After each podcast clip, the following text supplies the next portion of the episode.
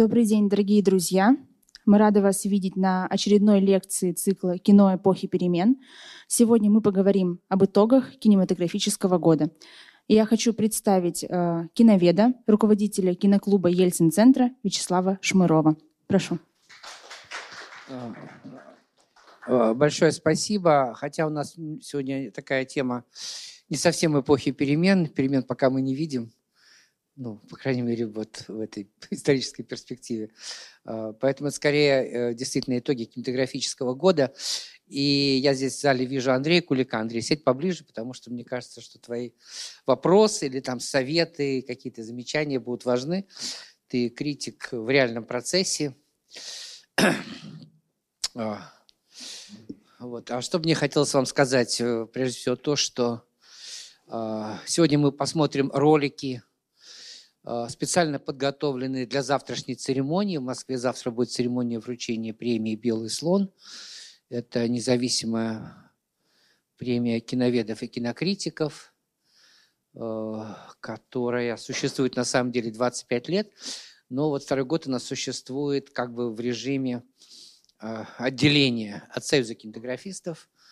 Условный, условный конфликт произошел в прошлом году э, в Совете, ну не в Совете, а в экспертном совете премии порядка 50 человек. И именно те люди, которые занимаются документальным кино, выдвинули на премию «Белый слон» Алексея Навального. Э, это была не кучка каких-то заговорщиков, а вполне такая квалифицированная часть э, нашего экспертного жюри. И, естественно, этот момент породил конфликт, потому что э, Россия страна сакральная, и просто произнесение какого-то слова подобно чему-то не, не, ну, чрезвычайному. Вот это меня больше всего удивляет, потому что мне кажется, что от нас, от людей, размышляющих от жизни, к сожалению, сегодня мало что зависит, но размышлять, наверное, мы все-таки имеем право. И э, когда в прошлом году вдруг Союз кинематографистов содрогнулся от упоминания имени Навального, э, после чего э, уже покойный, к сожалению, ушел в этом году, в прошлом году Кирилл Ильич Разлогов, президент гильдии киноведов и кинокритиков, ну, достаточно так как-то церемонно и Э, в общем, по-своему мудро отказался от премии, то премия стала существовать сама по себе. Вот в прошлом году мы ее проводили в Сахаровском центре, потому что э, мы прекрасно понимали, что ни одно помещение в городе Москва нас просто так не примет, а Сахаровский центр хотя бы поймет, э, с какой моральной нагрузкой он сталкивается. По крайней мере, для них это не будет чем-то неожиданным. И, в общем, при всей экстремальности происходящего мы эту церемонию в прошлом году провели. Хотя к нам явилось два нодовца. Это были люди, мужики, парни, приехавшие из Петербурга, которые задавали только один вопрос. Зачем вы собрались, если Кончаловский вам этого не разрешил? А, значит, это было связано с тем, что Андрей Сергеевич Кончаловский, который за фильм э, «Дорогие товарищи» действительно получил главную награду. Э, ну, опять же, скажем по-своему мудро, от этой награды отказался. Но он не учел одного, что в статусе премии критиков нет того, что кто-то выдвигает, а потом кто-то вправе забрать. Мы, критики, вправе оценивать любое явление, любое. Поэтому Алексей Навальный себя не выдвигал, и Кончаловский себя не выдвигал. И поэтому Антон Долин, которому досталась эта честь присуждать премию э, Андрею Кончаловскому, сказал, Андрей Сергеевич, вы всегда можете приехать в нашу редакцию, даже ночью, чтобы нас никто не видел, без камер, и забрать, так сказать, э, свою награду. Вот, поэтому, э, так эта ситуация проистекала в этом году, в прошлом году. И надо сказать, что нодовцы пришли, конечно, только с одним, чтобы сорвать вручение премии Алексею Навальному. Но как бы команда Сахаровского центра, видимо, уже ко всему готова, поэтому их как-то очень умело, умело отвлекли. И самое главное, мне кажется, что на них произвело впечатление, это то, что в зале находились Андрей Звягинцев, Яна Троянова, Виктория Исакова, Александр Паль. Они просто растерялись от такого количества медийных имен Я уж не говорю про что там в онлайн режиме э, в премии участвовали, в церемонии участвовали Сакуров, Федор Бондарчук и так далее. Я думаю, что вот как, как ни странно, вот это все какие-то такие очень интересные эмоции нового времени, потому что иначе это, наверное, назвать нельзя. Но вот прошел год, премия существует самостоятельно. А, вот завтра смотрите ее в режиме а, онлайн. Это будет смешанный режим с 17 часов а, московского времени.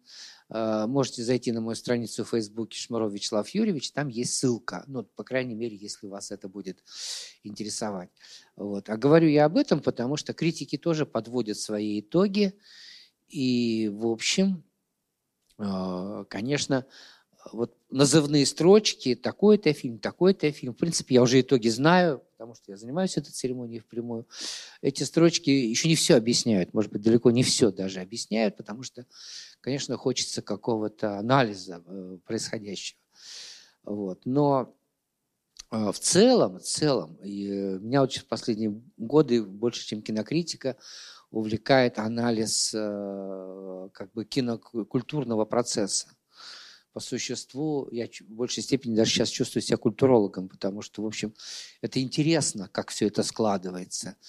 Критики иногда не очень учитывают финансовые, материальные, политические факторы. Вот хорошее кино или плохое. Там, э, слава богу, в кинокритике есть своя большая часть, ее молодые в основном представляют. Это синефильство. Синефильство, то есть это вот такая чистая любовь материи кино. Но э, надо понимать и то, что синефилия в обществе в нашей стране очень сильно исчезает, она пропадает, испаряется. По существу, даже недавно был какой-то спор, я, я, я просто себе прикинул. Ведь понимаете, вот скажем, э, фильмы, возьмем грузинскую киностудию, Грузия фильм, э, фильмы Абуладзе, там, Древо желания, например, Мольба, они покаяние Покаяние имело рекордное количество сборов в нашей стране, по-моему, 12 миллионов. Вы можете себе представить, накиньте перестройку, то есть общественное такое возбуждение, накиньте, э, так сказать, тему картины, связанную со, Стали, со Сталиным, с Берией, со сталинизмом, и все равно только 12 миллионов. А порог окупаемости советского фильма был 10 миллионов зрителей.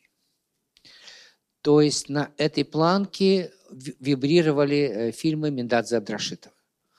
Но они очень важны были для общества, опять же, для думающей части населения, потому что такие фильмы, как «Остановился поезд», «Охота на лис», э, там, более метафорический «Парад планет», они как бы формировали во многом э, жизненные позиции, ну, по крайней мере, вот э, той молодежи, к которой я тогда относился, я думаю, что многих из вас. Тем более, что и Вадим, и Миндадзе, Саша, они очень много ездили по стране. Существовала такая система Бюро пропаганды киноискусства. Опять же, окунаю вас в прошлое. В те годы им руководила Эмма Валерьяна Абайдульна, впоследствии жена Эльдара Рязанова. Свердловск. И да, и, и благодаря вот, э, вот этой, э, этой линии бюро пропаганды Абдрашидов приезжал в Свердловск, приезжал э, в Челябинск и более маленькие даже города, например, там Миас и так далее, и так далее. В сущности, э, существовала такая страховочная часть проката, когда э, вот те люди, которых, может быть, там, ну, условно говоря, в каком-то городе с населением 100, 200, 300 тысяч, всего там, может быть, э, с 50 человек, они имели возможность такого контакта. Потому что бюро пропаганды в те годы кормило Тарковского, Климова, Андрея Смирнова, Кира Муратову, того же Вадима Абдрашитова, который считал необходимой частью проката своего фильма. Потому что в остальном, в сухом остатке оставались те же 10-12 миллионов зрителей. Понимаете? А, кино – искусство массовое. А кино надо говорить как социокультурном феномене прежде всего. Потому что а, без этого а, кино формирует во многом, так сказать, облик нации. Формирует его культурные тренды, традиции. И, может быть, сегодня мы э, э, осознаем это как бы особенно, так сказать, остро, потому что современное кино, при всем при том, что оно рождает интересные фильмы, феномены, имена, оно на общество перестало влиять абсолютно. Вот что я вам хочу сказать, что вот я преподаю в ГИТИСе, э, то есть это театральная аудитория, во многом самодостаточная, И все время хочется их немножко так тряхануть и сказать, ребята, вы вообще не понимаете, что вы сидите все на бюджете, потому что большинство театров э, в стране бюджетные. Вот таких театров, как Каледа, который просто чудак с большой буквы, вопреки всем по законам здравого смысла, вот он может быть один из немногих, потому что это частный театр, который на какие-то денежки, копеечки, которые он собирает, существует. В Москве более ста бюджетных театров. Это тех, которых финансирует только Департамент культуры города Москвы. Еще плюс есть там два-три десятка федеральных театров, там Вахтанговский театр, который вот вчера с успехом закончил свои гастроли в вашем городе. Э, там Большой театр, Малый театр, какие-то театры в Петербурге и так далее, и так далее. А поэтому э, как бы театр государство поддерживает традиционно, вне зависимости от всех вывихов его системы, будь то Серебренников, там Богомолов или что-то совсем из того, что вызывает, так сказать, негодование общественности. Вот. Но театр, э, стабильная аудитория театра в нашей стране 10-15%. Это во всем мире, это не норма России во всем мире. После 15% люди стабильно в театр не ходят. Стабильно в театр не ходят. До 10% те люди, которые ходят в театр постоянно. Кино в этом смысле, особенно в Советском Союзе, было, конечно, совершенно другим искусством. Потому что э, э, советский прокат давал совершенно рекордные сборы. Вы знаете, что фильм «Пираты 20 века», да, в отсутствие фильмов карате, э, в запрещении иногда, так сказать, там же все время волнами было, то карате разрешали, то опять, э, так сказать, э, то запрещали, то разрешали. Вот фильм «Пираты 20 века», на который каждый пацан советского времени сходил по пять раз, собрал за один год проката 100 миллионов зрителей. 100 миллионов зрителей. Сегодня такие цифры не снятся даже самым успешным российским режиссером. А, вот, кстати сказать, вот этот, а, знаете, такая бывает, видимо, может быть, медицина здесь лучше, лучше э, даст лучшее объяснение, а, когда, скажем, такая вспышка жизни перед смертью, да, вот так было в 80-м году, когда три главных достижения «Пираты 20 века». 100 миллионов зрителей, э, Москва слезам не верит, 80 миллионов зрителей, экипаж там 79 миллионов зрителей. Все. После этого советское кино стало методично сползать ну да, там случались отдельные успехи, там буквально их можно назвать. Это, может быть, были «Любовь и голуби». И в перестройку уж последний, так сказать, вздох подыхающего. Это фильм «Интердевочка». И то, по-моему, было 40 миллионов, потому что, ну, грех было не сходить на картину про, про самую запретную тему, как это наши советские девушки обслуживают иностранцев в сексуальном плане. Вот. Но э, это все, как бы сказать, такие парадигмы прошлого времени. А реальность такова сегодняшняя, что э, большая часть картин, которые производятся на, без, э, с участием государства э, в, советском, в российском прокате, себя не окупает. Себя не окупает. То есть я думаю, что планка окупаемости в среднем снизилась в 10 раз. И это случилось не, счет, не за счет того, что отпал Узбекистан или Казахстан или Украина. Я имею в виду э, ну, то, что Российская Федерация э, вошла в те рамки, в которых она сегодня существует. Я не думаю, что вот этот э, так сказать, в десяток раз падение зрительской активности связано только с уходом республик. Это, конечно, связано прежде всего с тем, что люди получили куда большую возможность проведения, разных вариантов проведения досуга, это то, что кино перестало быть той сакральной силой, которой оно было, и не только кино, а искусство. Конечно, в каком-то смысле искусство отнимало аудиторию церкви. Безусловно, потому что искусство и было нашей как бы главной религией. Вот это даже определенное такое поклонение, которое сегодня еще сохраняется по отношению, ну, в общем-то, я к этому хорошо отношусь, но все-таки я тоже как бы понимаю природу этого поклонения, тому же Тарковскому, например, это все все-таки имеет некую культовость, а культовость, в свою очередь, связана с тем, что часть этой энергии перешла к русской православной церкви. Я уж не говорю о другом, о том, что э, советский прокат был очень дозированный прокат, э, примерно такой, как сегодня в Китае, когда, скажем, американские блокбастеры могли прийти там в количестве 12 штук, а насчет 13 еще надо поторговаться. Понимаете? Вот. В Советском Союзе, как бы, э, конечно, советское кино имело приоритетное значение, но не абсолютное.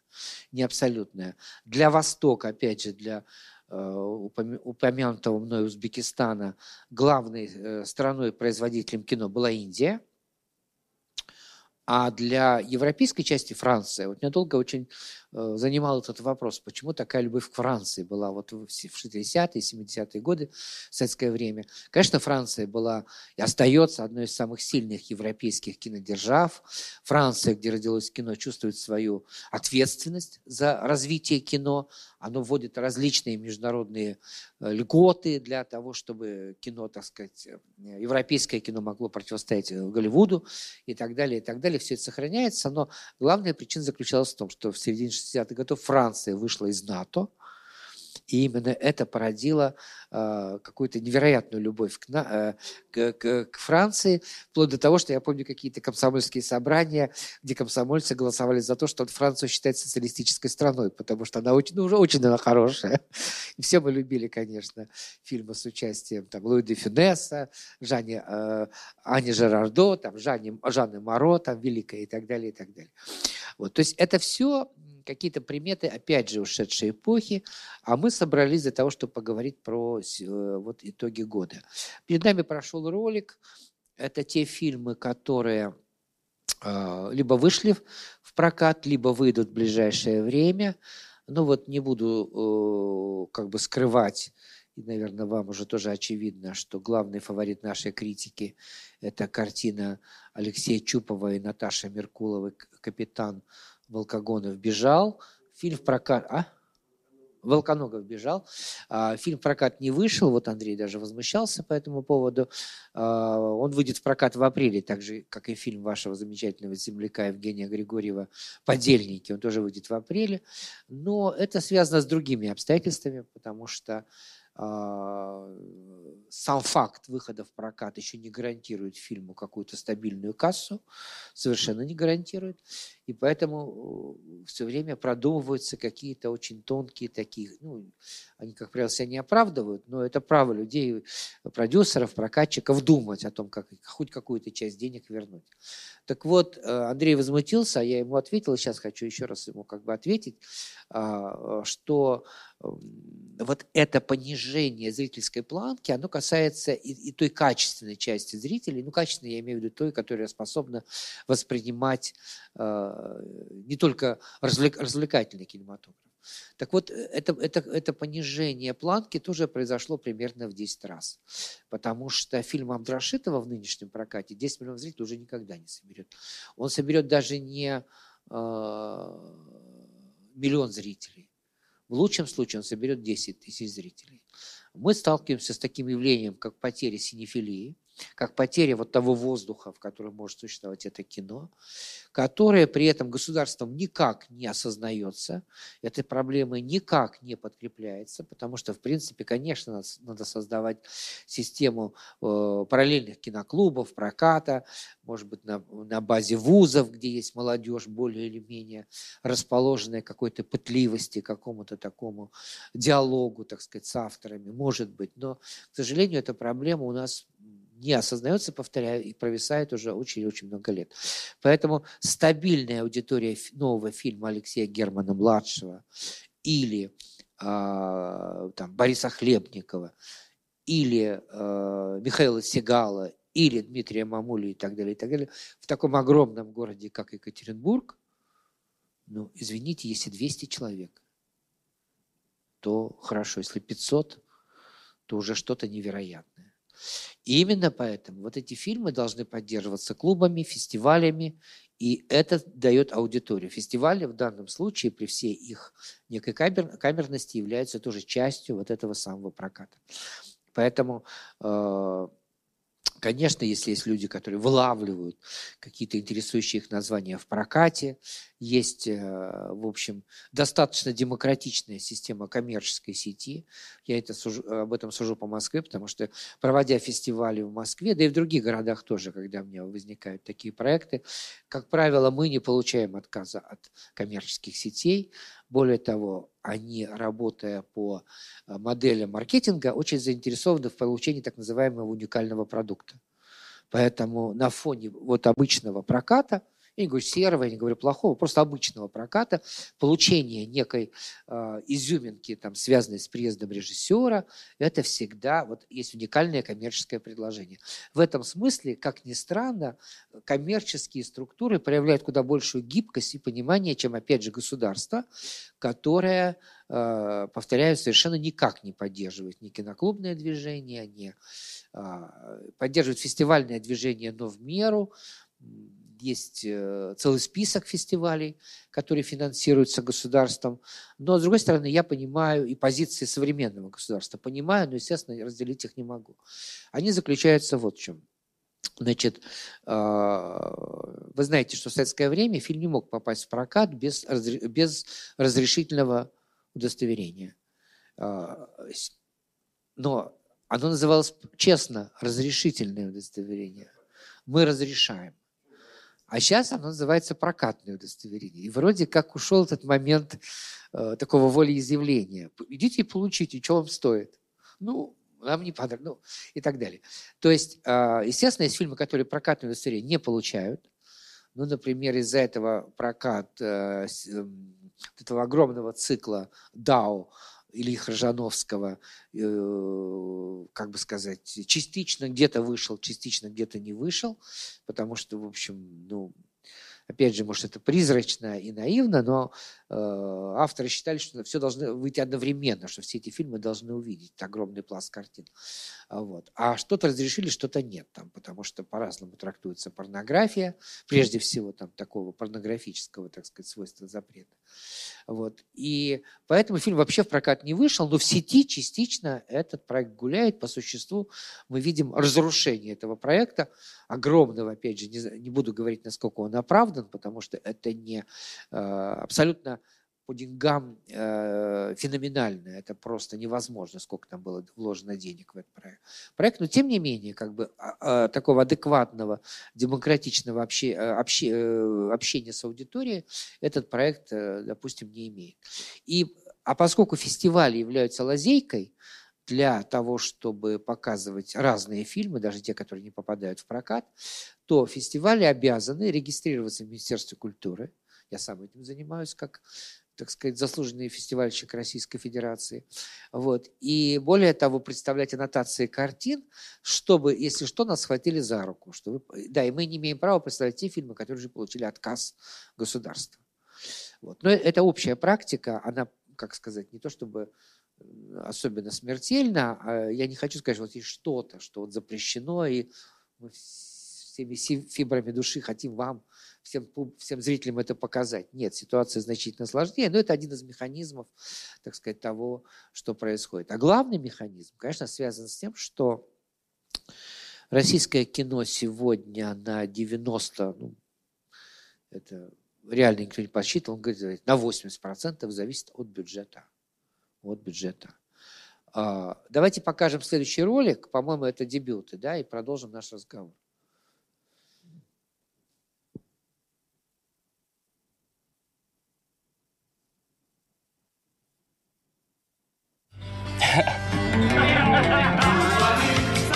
Смотри, как у них дети, они так счастливы. Просто я, я могу жонглировать, и ты, например, э, играешь на бомбе. Это же не настоящие отношения, чего крутишься, не понимаю. Знаешь, когда тебе начал любить? Сейчас. Тебе вот так свобода. Забела,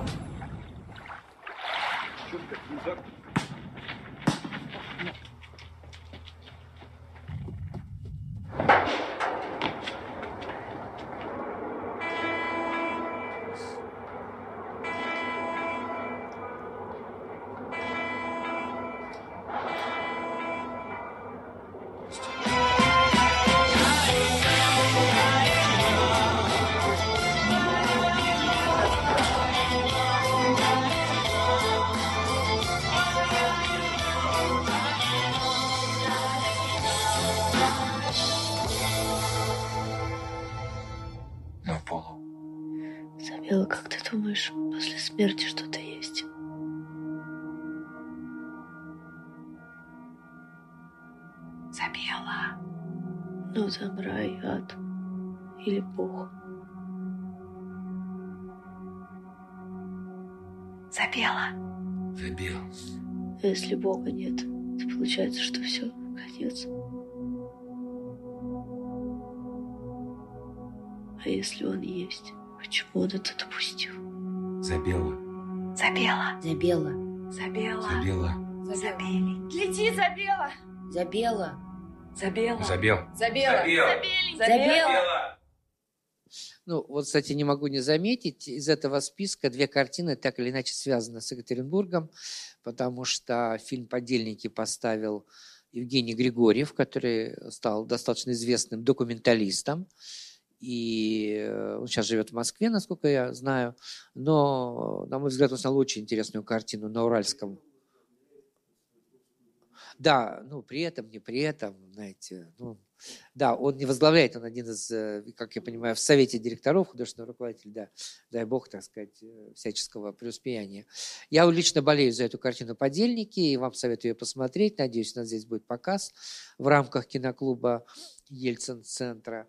Э, Картина на уральском материале, она снималась э, в в Пермском крае. Ну, в общем, это как бы все равно тот э, сказовый такой настрой, связанный, наверное, даже, из- ну, не с Бажовым, но, по крайней мере, вот с промышленным, так сказать, э, характером края, э, художественный руководитель Федорченко. Вот. И, на мой взгляд, очень сильная картина. И фильм, который тоже является дебютом, поставил оператор по основной профессии Роман Васьянов «Общага». Это фильм по роману Алексея Иванова «Общага на крови». Был такой роман, попавший в большой бестселлер м, 15 лет назад. Э, И действие этого романа происходит в 80-е годы в Свердловске. Меня эта картина крайне возмутила, крайне. Я являюсь одним из самых больших, так сказать, я бы даже сказал, ненавистников этого фильма, если так можно сказать. Это что там? Общежитие. Вот, просто потому что мне, мне кажется, что, ну, я сам в какие-то годы абсолютно фальшивый. Но дело в том, что молодой человек, который родился на 20 лет позже, он, конечно, не может э, знать, э, как это было, как, как, как вот в, в эти годы было обустроено, как жила, так сказать, советская власть и люди э, внутри этой власти. Но, э, опять же, не всегда фильм надо поверять э, такой исторической правдивостью. Но э, если эти вопросы возникают, то, по одной простой причине, что человек не нашел то стилевое решение, которое избавило бы нас от этих вопросов. Поэтому такая демонизация советской власти в этом фильме, на мой взгляд, является абсолютно неудачной, не э, плохо, так сказать, э, разыгранной, сорганизованной. И самое главное, что совершенно, не- мне кажется, не соответствующий моменту. Ну, не знаю. Во всяком случае, интересно то, что это, э, обе эти картины связаны с, с вашим городом. А я продолжу. Так вот, а, сегодня частный инвестор в кино практически отсутствует. Во многом а, такой бенефис частного инвестора был в 90-е годы, когда всем казалось, что кино дело легкое, я дам денег, они еще мою жену снимут, и вот вам по- по- появится новый пират, э, новое «Белое солнце пустыни» или «Кавказская пленница» или что-то. Выяснилось, что э, даже если выходили хорошие, качественные фильмы, как бы вдруг и- э, кино лишилось вот такой э, основы какой-то матрицы, мат- матричной основы, что ли. Понимаете? Вот сейчас мне было интересно, мое последнее занятие, сделать анализ оценок и анализ э, количества просмотров э, фильмов э, советских 30 последних 30 лет, то есть с 1951 по 91 год, и российских 30 лет, то есть с 92 по вот нынешнее время. Это, казалось бы, время, а, ну вот два абсолютно равнозначных периода, при этом советское время, естественно, уступает, потому что оно находится совсем в прошлом, то есть оно предшествовало российскому вот этому времени. Но про- проигрывает период э, российского кино, российского кино. Понимаете, в чем дело? И вот это говорит об отсутствии некой матричной такой основы. И угадать эту матричную основу, объяснить ее, описать, что тоже, по-моему, плохо осознается нашим киноведением, ну, по существу разрушенным уже, это и есть, наверное, сегодня главная задача. А, сколько угодно могут упрекать наше телевидение, а в общем его можно не только упрекать, но за многие вещи и проклинать, э, но э, упрекать его в том, что оно таким образом э, эксплуатирует советскую тему, советское прошлое, не в то время как, не очень-то и получается не очень-то и получается, потому что в десятке тех фильмов, которые до сих пор смотрят зрители и э, с высокими оценками, и очень высокие, так сказать, очень высокая планка просмотров, это практически большая часть комедий Гайдая, это э, Рязанов, который, кстати, занимает там куда менее э, вольготное место. И, кстати сказать, среди картин Рязанова очень поднялась картина «Жестокий романс», который в момент своего выхода на экраны зрителям была не понята. 20 миллионов зрителей собрал Рязанов тогда. Для Рязанова это был очень маленький результат. А сейчас картину хорошо смотрят. А, естественно, там есть и Данеля, там есть картины патриотического толка, действительно хорошая классика. Это прежде всего «Они сражались за Родину» Сергея Бондарчука и «А зори здесь тихие» Станислава Ростоцкого. Ну, неудивительно, тот же фильм а, «Зори здесь тихие» попал в шорт-лист Оскара, о чем тогда никто не говорил, потому что вообще не придавал этому никакого значения. Вот.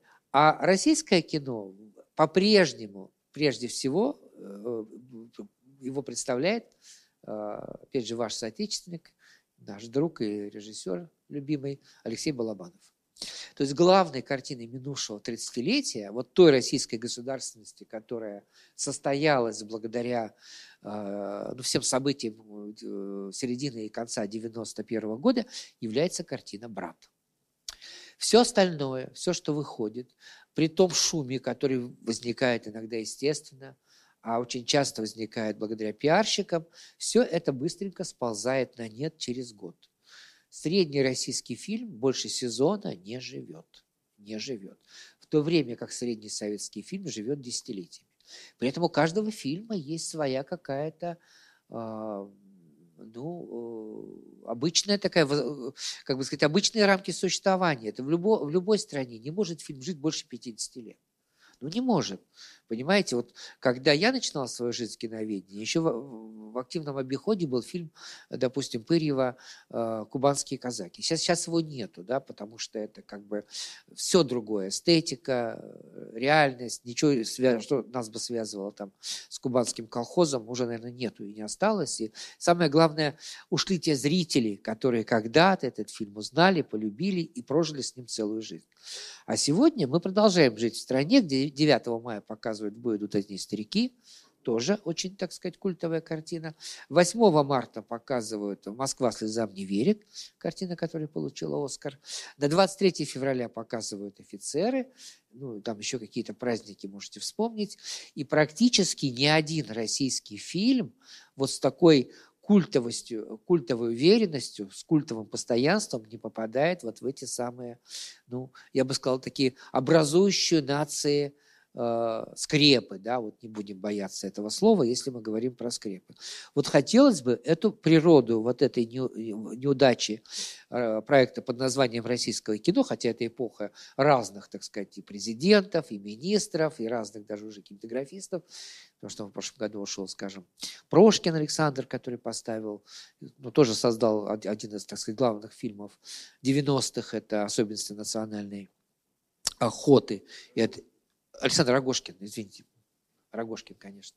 Вот. А, и тоже хотелось бы понять природу вот этой самой а, вот, вот, вот, вот этой самой разницы.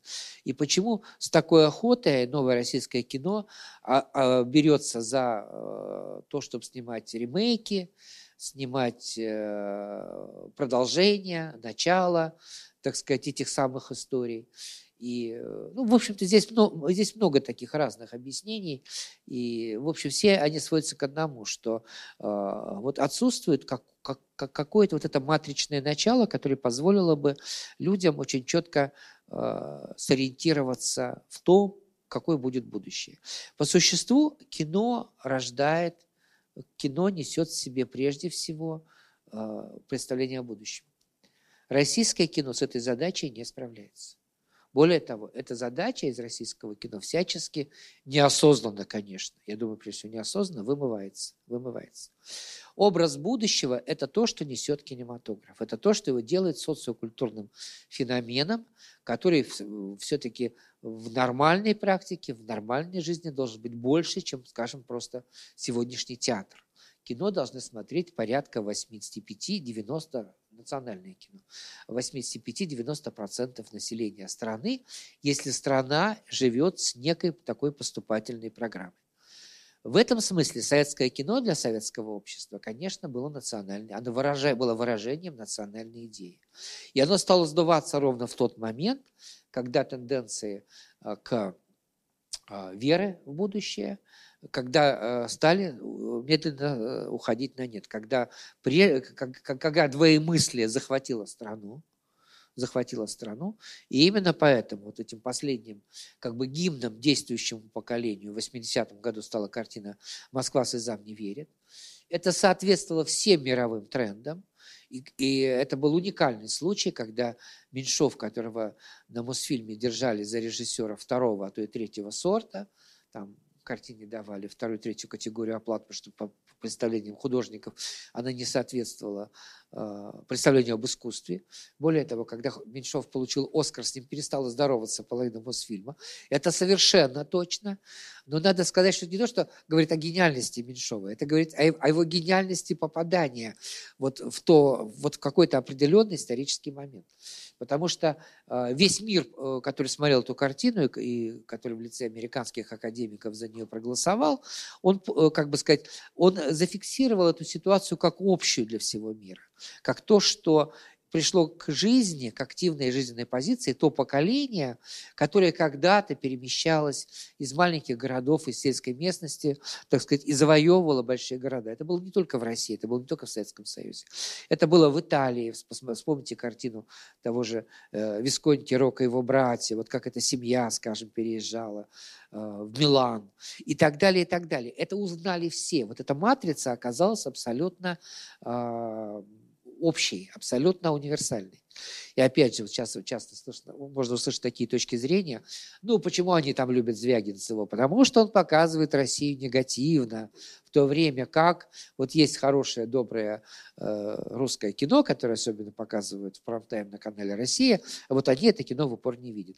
Так вот, «Москва слезам не верит» получила «Оскар» в период самого резкого, может быть, ну, менее резкого, чем сейчас, обострения взаимоотношений с Америкой, потому что это, этот фильм получил э, Э, так сказать, э, американские академики рассматривали в год, э, в год Олимпиады, в год, когда советские танки уже год были в Афганистане, и все было направлено против Советского Союза.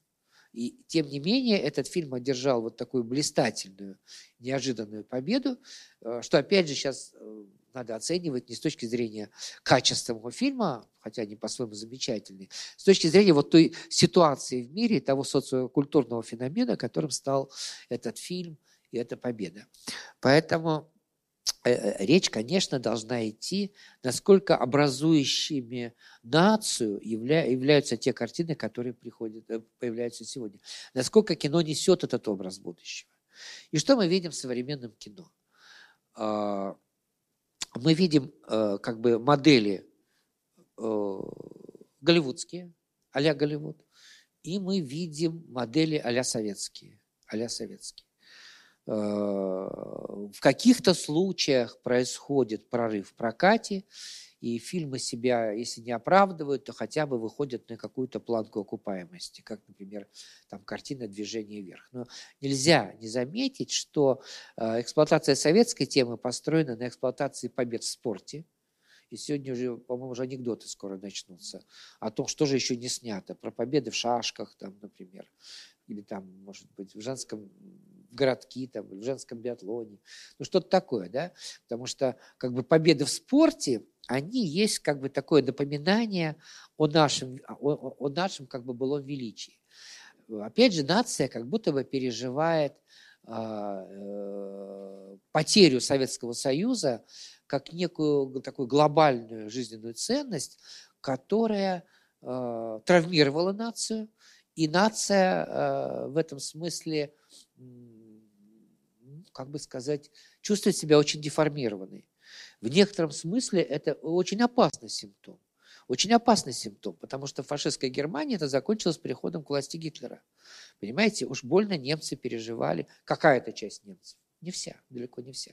Какая-то часть немцев очень сильно переживала поражение э, в Первой мировой войне. Но ведь за Советский Союз никто ведь и не бился. Когда снимали флаг над э, Красной площадью, никто к Кремлю не вышел. Я не помню это. Ни Зюганов, ни Жириновский. Я очень хорошо помню эти события. Я жил в Москве, я был у Белого дома в 91-м. Я там работал рядом в киноцентре, который сейчас снесли, я помню, 93-й год.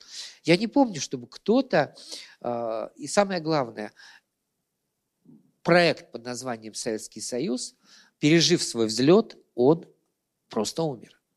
Он просто умер. Поэтому надо ли сегодня эксплуатировать эти темы, возбуждая в основном в старшем поколении, которое одновременно не ходит в эти кинотеатры с попкорном и не смотрит эти фильмы, э, вот такую э, несколько одномерную, так сказать, ностальгию по прошлому, я, например, э, совершенно не уверен.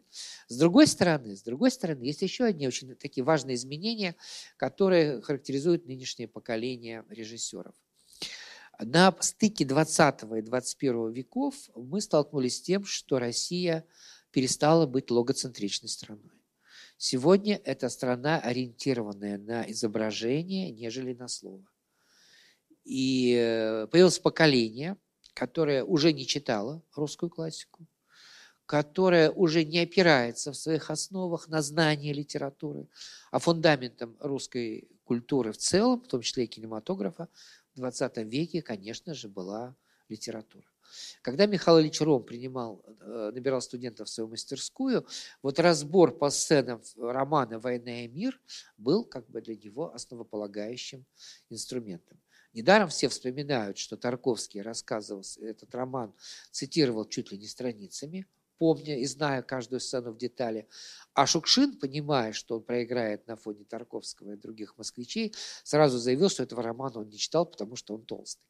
То есть как бы, как бы там они не шутили на эту тему, но в общем-то было понятно, что все вот эти вот э, движения абитуриентов, они построены вокруг этого романа. Э, литература очень здорово спасала наше кино в 70-е годы, когда через классику можно было сказать все то, что нельзя было сказать впрямую. И именно с этим связано, скажем, грандиозный успех картины Никиты Михалкова «Неоконченная пьеса для механического пианино». Когда возникло новое поколение лишних людей, и вроде бы Чеховский Платонов кричал «Мне 40 лет, а я ничего не сделал, я никому не нужен». Но в сущности его голосом, его этим образом кричали очень многие люди в зрительном зале, потому что вот этот застой реально душил, возможности, потенцию, э, творческий дух, э, так сказать, целого поколения людей. Многие люди, ну, мне тогда не было 40, э, я имею в виду то поколение, которое было поколением Никиты Михалкова, во многом это так и воспринимало. Сегодня, когда, в общем, мы опять сталкиваемся с очень серьезными рецидивами цензуры, мы меньше всего видим попыток сказать про современность языком классики. Вот вы посмотрите, э, ну, какие-то снимаются фильмы, но э, в основном это, когда, я имею в виду классика, ну, есть экранизация российской классики, но она меньше всего актуализируется. Я не знаю, может быть, вы мне какие-то отдельные примеры назовете, сейчас мне просто в голову не приходит. Э, Дубровский какой? Ну, там на дне, там ведь тоже, по-моему, Гинделис продюсер. Но все равно вот это какие-то явления, которые не захватывают всех. Это... Ну да, но это ведь интересно, что общество это не подхватывает. Вот казалось бы, казалось бы, обществу даются вот, вот, казалось бы, да, я, я вспомнил этот фильм. Там все в современности принесено. Есть замечательный фильм Мирзоева «Борис Годунов». Там, там э, пушкинский текст, пушкинский текст не, не изменен, а все герои, э, там и Суханов, и, э, по Ольга Лапшина, там много таких замечательных современных актеров, просто произносят пушкинский текст как в стихах, как современный, изображая там бизнесменов э, какой-то, или там наоборот, каких-то простолюдинов там, да, и, и это замечательный фильм.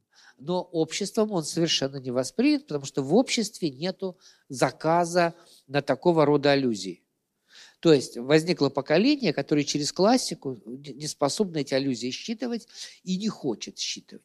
Я не осуждаю это поколение. Действительно, это я просто фиксирую те изменения, которые происходят в нашем общественном сознании. Действительно, картинка начинает вытеснять слово. Россия была традиционная логоцентричная страна, то есть ориентированная на классику на классику. Даже «Золотое время» Мосфильма, оттепель, да, а, я вспоминаю, я, я не могу это вспомнить, я говорю как, как историк, вспоминаю, э, ведь, э, ведь э, во всех художественных советах сидели писатели. И даже было, существовало такое объединение писателей и киноработников. Более того, была такая практика, когда а, чистые страницы еще не вышедших номеров, там, например, журнал «Новый мир», редактура Мосфильма читала раньше, чем вышел, выходили сами журналы. Это было делом чести читать, потому что существовала еще некая внутренняя конкуренция между вот этими объединениями. Они что-то вовремя схватили, при том, что была цензура, при том, при том, что существовала советская идеология и так далее. И так далее. Сегодня все совершенно другое. Сегодня мы имеем дело с поколением кинематографистов, которые выросли на этом диком рынке 90-х, э, во многом потреблявших э, кино на видео. И в основном это был Голливуд разного сорта. Э, и это все как бы стало частью вот такого сознания. Теперь возникает такой вопрос – когда нам показывают фильмы о подвиге российских спортсменов или российских солдат в годы Великой Отечественной войны, но при этом все снято э, в структуре обычного голливудского э, фильма со всеми приемами э, режиссерской, операторской школы. Что мы имеем? Новое российское кино или голливудское кино класса Б.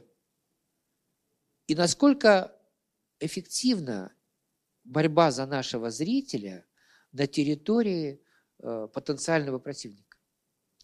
Я всегда задаю этот вопрос всем министрам, но ни один министр на этот вопрос не может ответить, потому что э, сегодняшнее кино действительно, э, как бы сказать, вот, э, э, вот его происхождение, оно очевидно оно в практике, оно в руках, оно в том, как мыслит новое поколение режиссеров, но в основном тех режиссеров, которые все-таки, конечно, связаны не с, ну, как бы с попыткой вот преодоления, э, попыткой попадания в большой прокат и как бы воссоздания большого советского стиля. Вот с этой идеей надо расстаться, воссоздание большого советского стиля. Вот это, это то, что умерло вместе с той страной, которая была Советским Союзом. И сегодня Россия, э, как кино, как российская кинематография, это маленькая европейская кинематография. Вот маленькая, даже меньше, чем французская кинематография. И с этим надо просто смириться, наверное. Надо просто ценить те усилия, которые предпринимают там, та же Мещанинова, или там Григорьев, или Леша Федорченко, или Сигарев, который уже пять лет не снимает, или Звягинцев, который уже шесть лет не снимает, или Сакуров, который уже там тоже почти 10 лет. Ну, сейчас вроде он что-то заканчивает. И так далее, и так далее. Вот. Немножко такой разговор в разброс, я иначе его планировал, но э, так получается. Что мне кажется здесь важным и о чем хочется еще сказать? Э, кино перестало быть элитарным с точки зрения своего, э, своего производства. Вот раньше для того, чтобы снять фильм, Почему вот всю страну, огромная страна, красоты природы. И каждый раз, когда какой-то край заманивает, слушайте, у нас такие озера, у нас такие горы, у нас такие реки. Почему к нам не приезжаете? Так вот, как снималось кино? Например, знаменитый когда-то фильм, а, многие, наверное, его помнят, «Начальник Чукотки». Да? Значит, вот был придуман сценарий про Чукотку. Как его снимали? На Чукотку поехал режиссер и художник. Художник зарисовал И да, ну там, может быть, фотографы еще. Вот они сняли виды Чукотки, и потом точно такие же виды нашли на Кольском полуострове. Потому что э, для того, чтобы снять Чукотку, не обязательно быть на Чукотке. Для этого достаточно найти какие-то очень похожие места. Ну, и что-то там богатое, там, там богатая биография. Ну, я, я сейчас говорю я сейчас говорю про, про, виды, э, про, про, про виды природы. Кино, кино, кино искусство обманчивое. Это, так сказать, ну, как бы совершенно закономерно. Но в современном российском кино мы видим и то, что раньше было невозможно. А именно то, что операторская техника стала очень доступна, она стала очень легкой. И, кстати сказать, это повлекло за собой довольно неожиданные такие решения. Сегодня девочки – на операторский факультет поступ... в ГИКа поступают примерно в том же количестве, что и мальчики.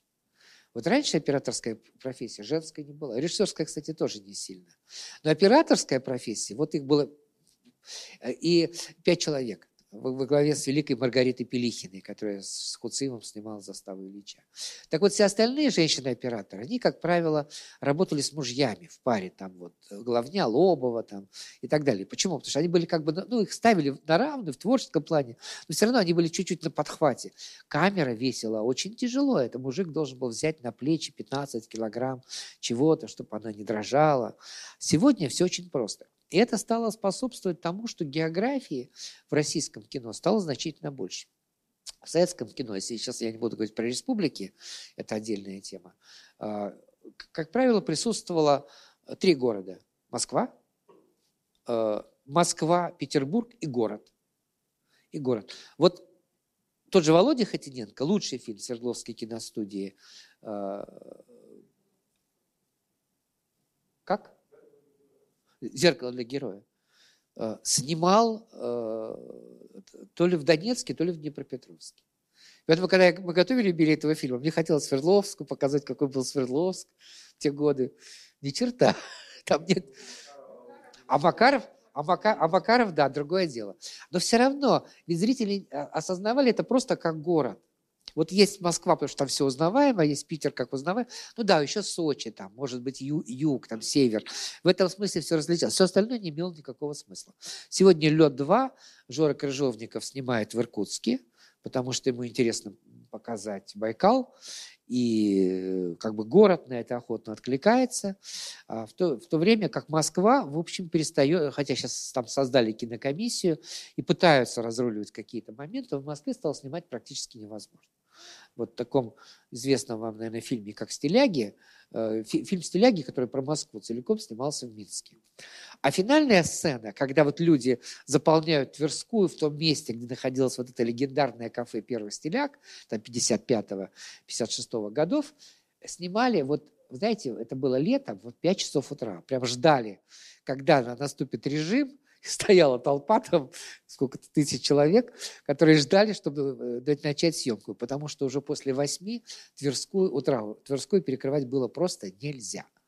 Вот поэтому сейчас много вот таких вот новых совершенно поворотов.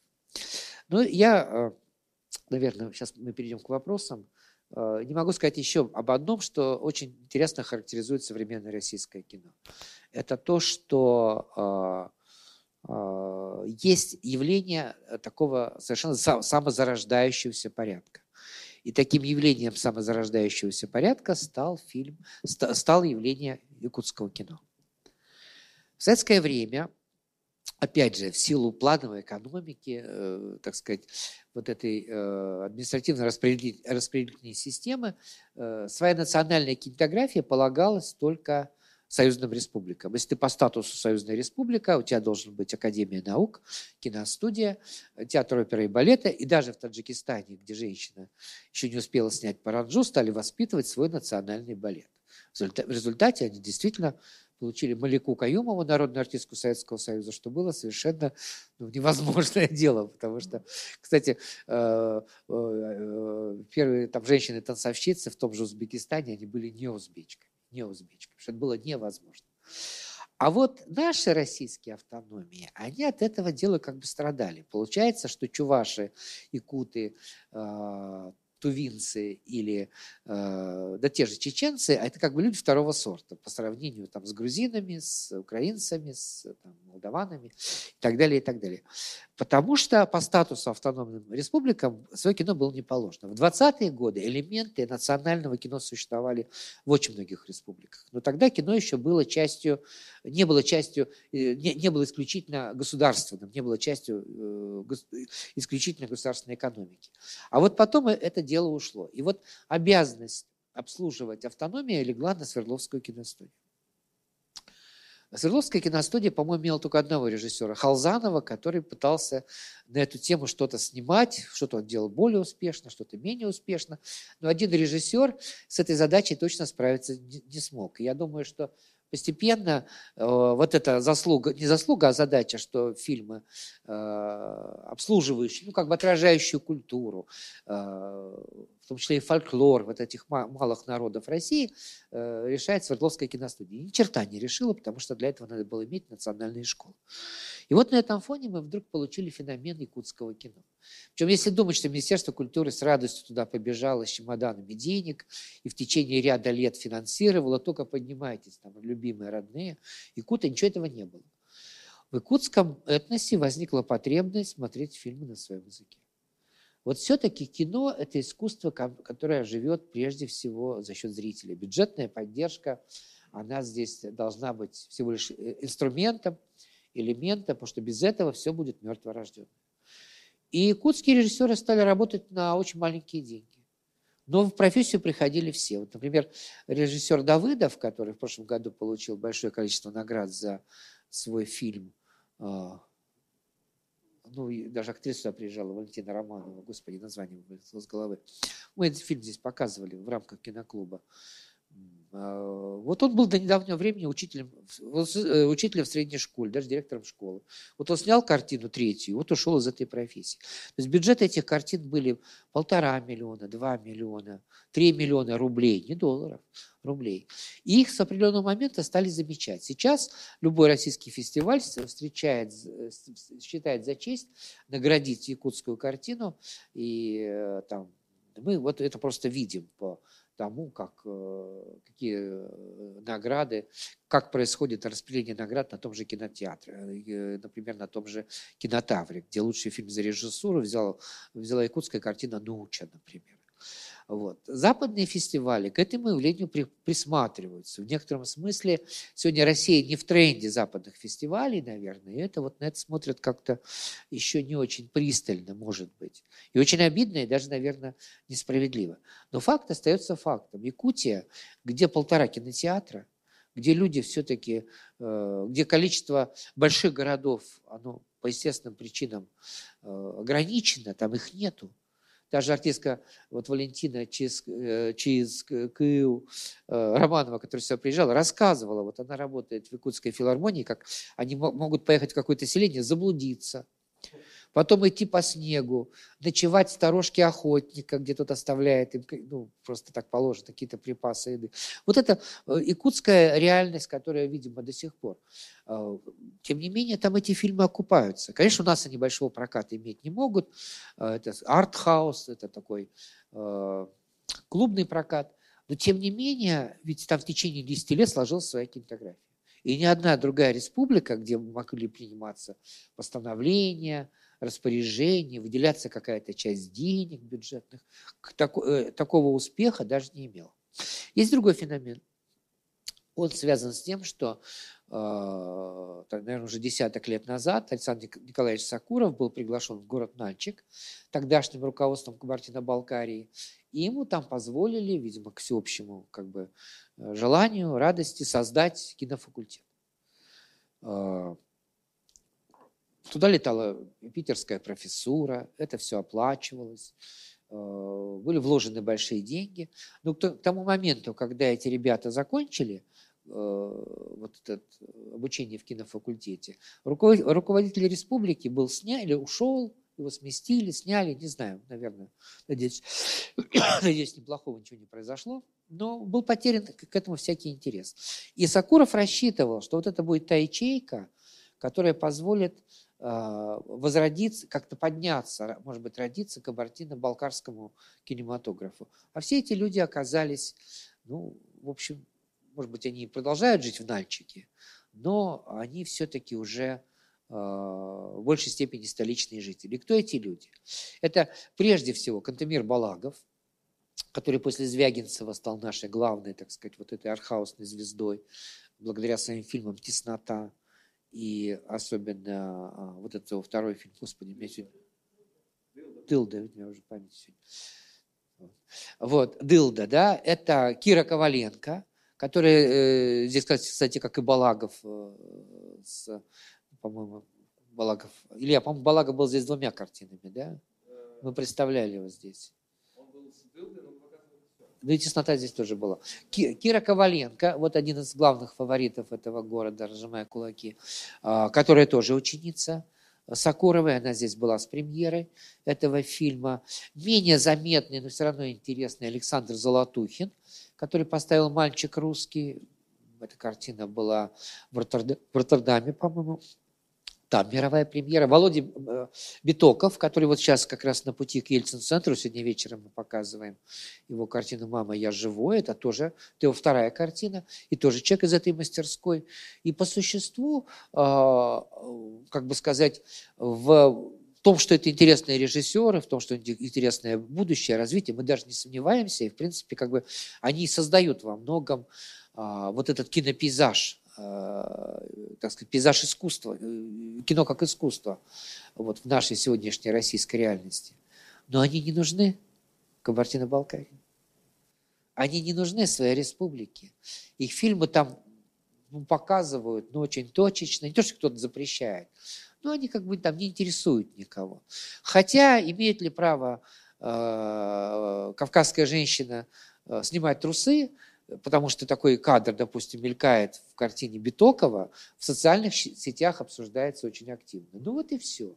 Вот и все, извините, там что я про трусы сказал, но вот и все. И в отличие, опять же, от якутов, которые вот своим рублем действительно поддерживают развитие кинематографии, и во многом вот тот магнетизм, который есть в этой нации, то, что эта нация во многом остается языческая, то, что эта нация во многом построена на вот этих колдунах, на э, тех шаманах, которые, наверное, до сих пор имеют влияние на народ, как ни странно, в случае с якутским кино трансформируется в некую жанровую основу, потому что там мы видим действительно мистические триллеры, мистические даже комедии и так далее, и так далее. Вот как по-странному каждая маленькая нация реагирует на то, что, по идее, должно стать ее Э, естественным таким продолжением, развитием, неким достижением даже. Кабардино-Болгария, не только Кабардино-Болгария, практически весь Кавказ абсолютно равнодушен к тому, что вот появилась целая школа режиссеров, во многом с ними связано. И третий момент, о котором я тоже хотел сказать. А, да, во многом кинематография, как и многое вот в Советском Союзе, э, в каких-то случаях возникала Э, даже, я бы сказал, очень навязчиво, очень навязчиво.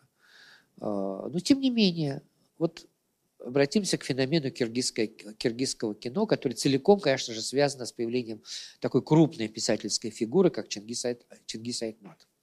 Потому что, конечно, Чингис Айтматов, произведения которого сначала стали экранизировать русские режиссеры, Лариса Шипитько и Андрей Кончаловский, потом стал основой так называемого киргизского чуда, когда появились картины Таламу Шакеева и Балатбека Шамшеева, они ходили по очень многим мировым фестивалям. Но опять же, это «Белый пароход» прежде всего, там «Красное яблоко», экранизация произведений Чингиза Айтматова. И вот сегодня это очень бедная республика, у них, э, дай бог, если хватает денег на производство, они не могут себя купить в прокате, э, у них хватает денег на, может быть, 2-3 фильма в год. Но они э, затеяли очень интересную такую штуку. Значит, они провозгласили Киргизстан – страна короткого метра, и они дают карт-бланш молодым режиссерам. В сущности, запуститься с коротким метром за очень небольшие деньги у них ну, довольно большой шанс у каждого молодого человека, если он чувствует, как-то может, в общем, доказать, что он имеет на это право. А вот из тех, кто доказал, тот, кто, тот, кто, у кого, кому э, сопутствует международный успех, тот может уже рассчитывать и на международное участие и так далее, и так далее. Это говорит о том, как важно когда все-таки есть вот этот кинематографический корень. Вот Свердловская киностудия себя в этом смысле часто позиционировала, я даже помню, знаете, такие были стыдливые формулировки, не последняя киностудия страны. Ну, то есть они понимают, что вроде как последняя, ну, предпоследняя, но, э, ну, ведь первая тоже нельзя сказать. Вот не последняя кино, такие кокет, кокетливые были обороты. Ну, конечно, в истории этой студии были разные, э, так сказать, крупные события. Вот мы вспомнили Володю Хотиненко с картины «Зеркало для героя». А в сети, пожалуй, вот я сейчас сужу по данным кинопоиска, самая главная картина Свердловской киностудии – это «Угрюм река» Ярополка Коломшина. Вот, казалось бы, фильм снятый чуть ли не на обоих. Его смотреть очень тяжело сегодня. А, может быть, надо по-настоящему отреставрировать, так, чтобы этот фильм действительно жил. Но он же действительно насыщен какой-то невероятной энергией, замечательными актерскими работами и, и таким уральским пафосом, а, как бы завоевания новых пространств, преодоления а, природной стихии. Действительно, наверное, замечательная картина. И вот наш современник Юра, Юра Мороз, я не видел, к сожалению, эту картину «Угрюм река», которую он снял, но, похоже, он все-таки проиграл эту, эту, это, это, так сказать, соперничество с со старенькой картиной Свердловской киностудии, которой 53 года. А, ну, в сетях она есть, то есть, понимаете, ее как бы ну, называют сегодняшние зрители, и довольно, так сказать, их немало. Так, ну, про это тоже можно сказать, но я думаю, что э, там, как, э, там другая была ситуация. Казаков, актер, вот в те годы запуститься актеру как режиссера было очень-очень непросто. Надо было предъявить некоторое... Так вот я и говорю про это. Да, Свердловская киностудия была рада, да. Свердловская, ну что, что такого особенно уральского Свердловского в картине «Безымянная звезда»? Все актеры московские, ну спасибо Свердловской киностудии. Вот мы будем кланяться в поезд. Ну слава богу. Но это, опять же, немножко, как, кстати, Одесская киностудия с этой задачей все время Почему, там, почему именно э, бенефисы Высоцкого были на Одесской киностудии? Потому что все-таки она была где-то э, в дальнем краю страны, двойное руководство, то ли украинцы разрешили, то ли русские, иногда было запутано. А, махнули рукой, ладно. Так вот, э, как раз э, сегодня Свердловск, Екатеринбург, точнее говоря, сегодняшний город Урал, мне кажется, дает очень большое основание для оптимизма. Потому что вот этот корень под названием Свердловская киностудия, он как бы сохранился. И вот эта тяга к кинематографу, профессиям кинематографа, иногда э, таким ну, достаточно специальным, может быть, не всегда творческим, это тоже, тоже все прорастает. Это во многом, конечно же, школа Алексея Федорченко, и, и то, что он остается в вашем городе, мне кажется, это тоже тот момент, который во многом мобилизует вот э, такое творческое начало. Это, знаете, как тот э, человек, который верит в эту территорию, поэтому он с ней никуда не уезжает. Вот. И э, то, что снял Евгений Григорьев, это, мне кажется, продолжение вот, вот, этой, самой, вот этой самой темы. Э, я думаю, за этим стоит уральская идентичность. Она, может быть, не столько национальная, сколько соционациональная. Здесь надо еще поискать какие-то определения. Хотя фольклорное начало, скажем, для э, Федорченко, оно, скажем, очень, очень сильное начало. Другой вопрос, что мне кажется, что он его мистифицирует. Таким же образом, как его мистифицировал в свое время Параджанов. Я, кстати, Федорченко говорил, что у меня ближайшая аналогия с своими картинами. Это картина Параджанова. Он очень удивился. Я говорю, понимаешь, никто не знал, что такое гуцульский фольклор, пока Параджанов не снял картину «Тени забытых предков». Потом Параджанов снял лучшую армянскую картину э, «Саят Нава», и опять же сделал все так, как он хотел – вопреки каким-то представлениям, вплоть до того, что на роль мужчины взял женщину и вместо армянина взял грузинку. Это была Софико Чурели. А чтобы на студии не очень возмущались, он сказал, вообще-то она гермафродит. Ну, как, ну, извините, немножко реплика в сторону. Вот. Ну и также другие картины Параджанова, например, э, «Ошибки Рипова», картина, построенная уже на иранском материале во многом есть такие свидетельства и киновеческие работы, указывающие, что во, именно эта картина повлияла на развитие иранского кинематографа. А, я знаю, что к Федорченко были претензии там, народ, э, каких-то специалистов по народу Мариэл, что это не, вот, э, его картина не вполне отражает, так сказать, их фольклор и так далее, и так далее. Да.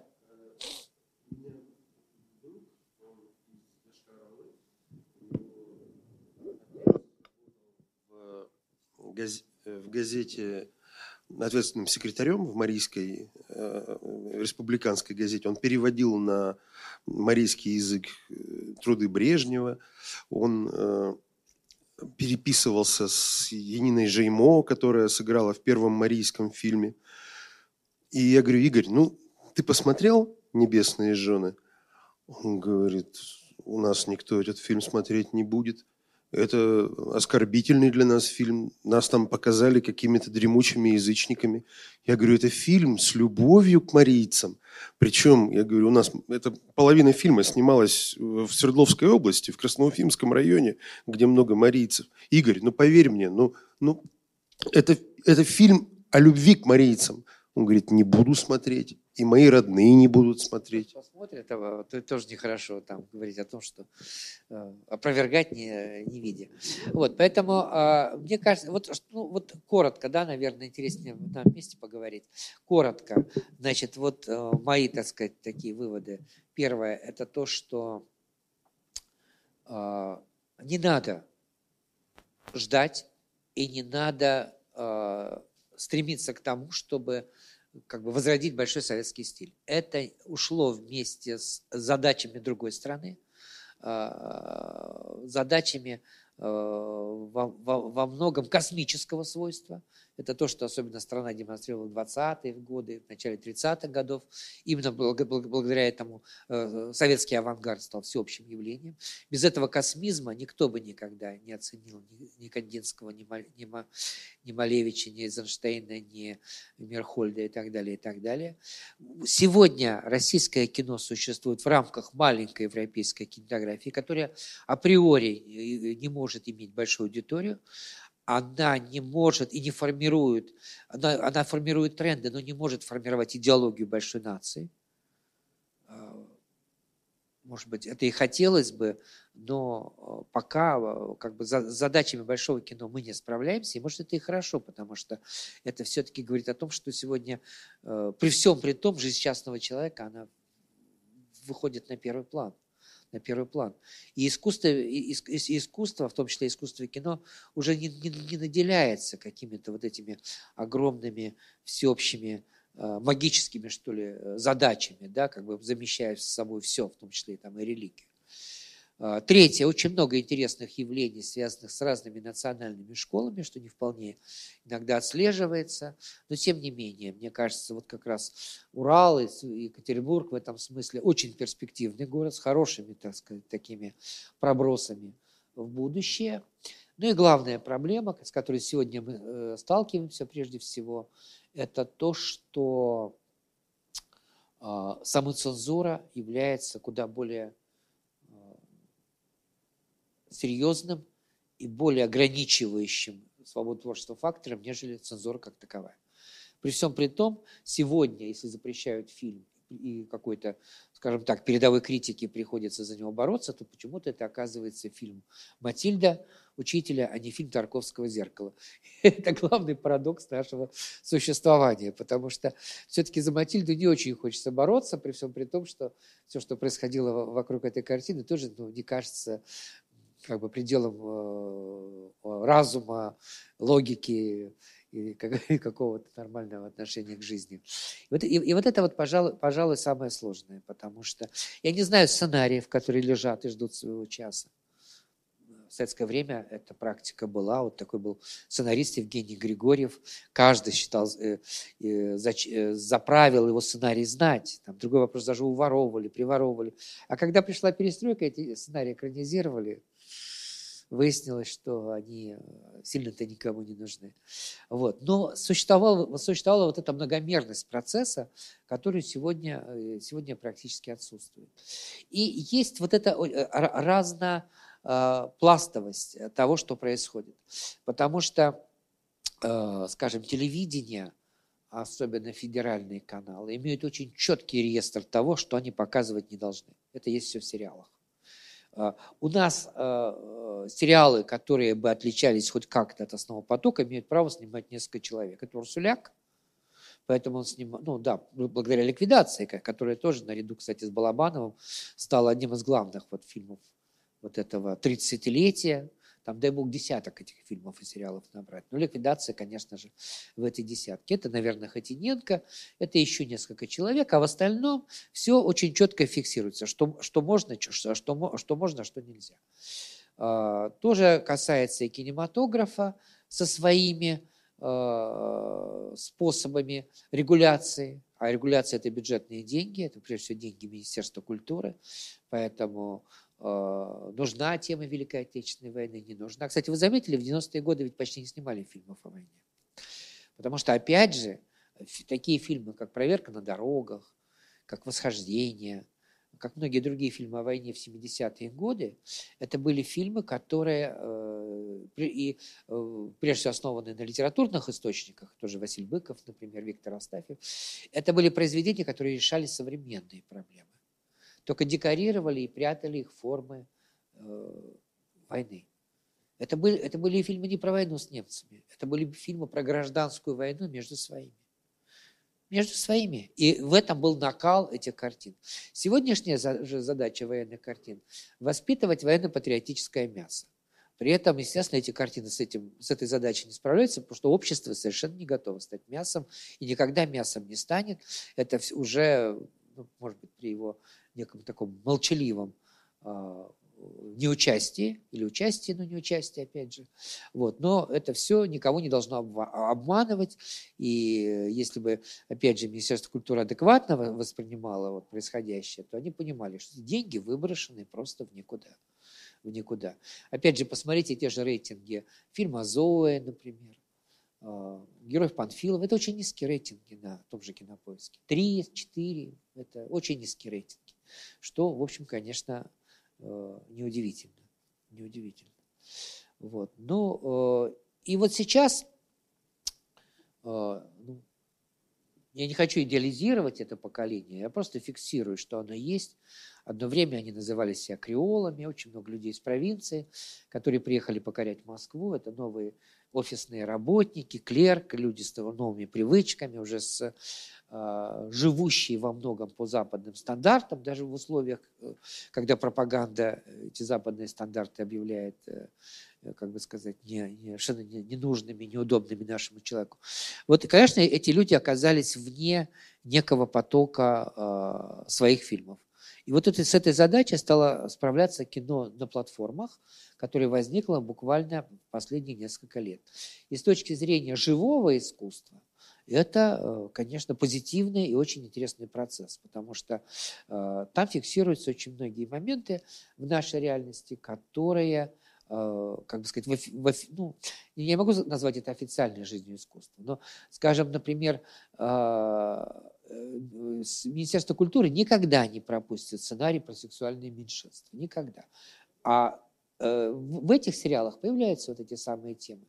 Я сейчас не занимаюсь пропагандой сексуальных меньшинств. Я сейчас говорю о другом, о том, что э, появляются новые краски жизни, и задача, и обязанность, не то что задача, обязанность искусства это отражать. Или вот один из фаворитов этого года, сериал «Топи», который поставил тоже Владимир Мирзоев. Там одна из героинь, сбежа, она, э, так девушка э, там, не помню ее национальность, э, ну, она из кавказских народов, она избегает из Москвы, потому что даже там ее достает диаспора, потому что в 12 лет ее приговорили выйти замуж за кого-то. Очень много вот этих новых сюжетов, которые не попадают, так сказать, в кино в силу того, что они являются ну, неприемлемыми с точки зрения э, нынешней идеологии. И вот возник вот этот некий простор, в том числе языковой свободы, там можно материться. Это, кстати, тоже не такая уж простая проблема. Там можно материться. И с одной стороны, это сфера, которая э, как бы ну, во многом инициирована властью, потому что где-то должен пар выходить. С другой стороны, э, очень много желающих и туда э, войти с цензурой, и поэтому среди депутатов Государственной Думы возникает э, как бы все периодический разговор о том, что вот эти все нормы, которые сегодня работают на территории телевидения, кино, в силу того, что там вот кино на платформах, оно не было прописано, закон просто не, не предвосхитил, так сказать, события. Вот эта определенная территория, определенная территория свободы появилась. И сейчас покажите нам, пожалуйста, вот последний ролик сериалы.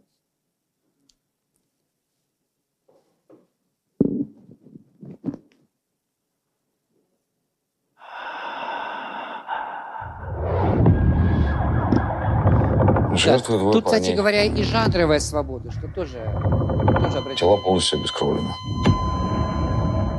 Следы от укусов есть, значит, они кому-то принадлежат. Или какому-нибудь зверю, или... Или вампиру? Серьезно? А что, в Москве перестали убивать? Раз вы к нам приехали. Да нет. В Москве с убийствами все в порядке. Хух, прямо отлегло. Комедийный мистический сериал. Действие происходит в Смоленске. Там его рисуют.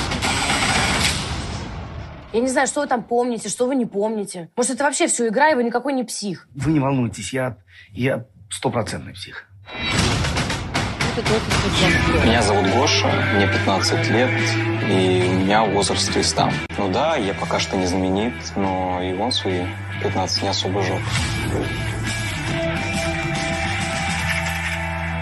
Фильм с новой проблематикой. Мать, А мать коллекционирует ты приемных умный. детей.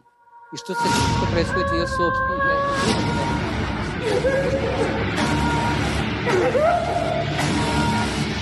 Вы что, в монастырь намылились? Тоже мистический самолете.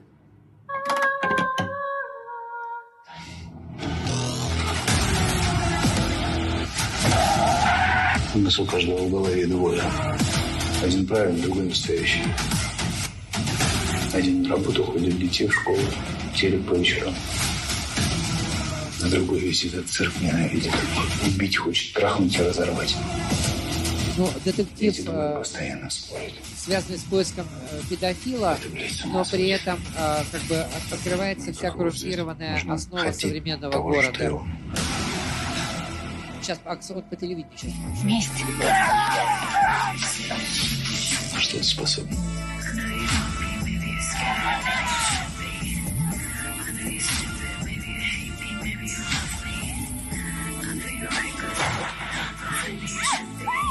Но это еще самое маленькое. Чиновница, сериала «Коррупция». Действие происходит в маленьком городке. И вот когда ты понимаешь, это несоответствие, что даже огромный Екатеринбург – это все равно по стилю жизни, по мироощущению далеко не Москва, то ты понимаешь, что вот это, за, это, за этим тоже стоит одна из таких как бы таких условностей, связанных с существованием цензуры. Ну вот это же где-то верховная власть придет и разберется. При всем при том, что, в общем, тотальность, она там в, этих картинах совершенно очевидна.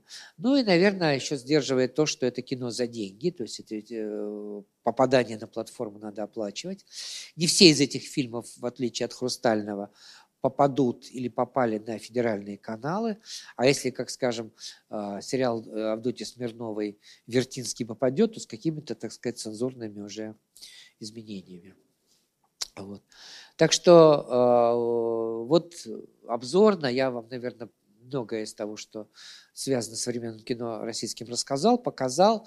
И, честно сказать, даже сам удивлен, что не хватает времени, потому что действительно, при всем при том, что картина не кажется мне очень радужной, оптимистичной, тем не менее, местами она, конечно, очень интересная и очень, так сказать, э, заставляющая ну, как-то по-новому взглянуть на многие явления.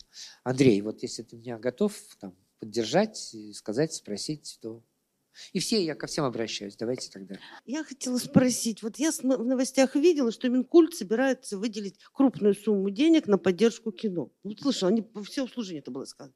Вот как вы думаете, ожидают ли нас новые яркие какие-то премьеры? И в каком они жанре будут, как типа Зои, этот кошмар, который я смотрела, или э, в каком-то другом стиле? Зоя меня при- привела в ужас, когда я смотрела ее. Понимаете, когда э, власть разговаривает с художником и э, исповедует принцип, ему надо доверять только в самом крайнем случае, из этого ничего не выходит.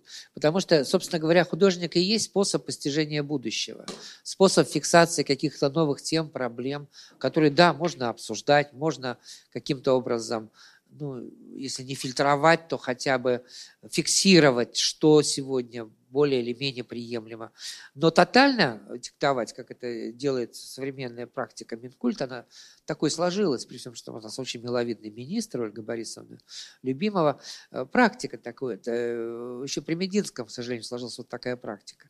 Поэтому э, жду ли я? У меня, у меня вот есть ожидания, связанные с картиной Николая Лебедева «Нюрнбергский процесс». А, потому что я Николая знаю очень давно. Я когда-то был главным редактором киностудии Горького. Он запускался там с дебютом, со своей первой картиной. Потом он действительно вырос очень крупного режиссера. Он жанровик. В какую бы страну мира он не приезжал, на любой, э, в любой стране, на любом языке он обязательно покупает книгу про Хичкока.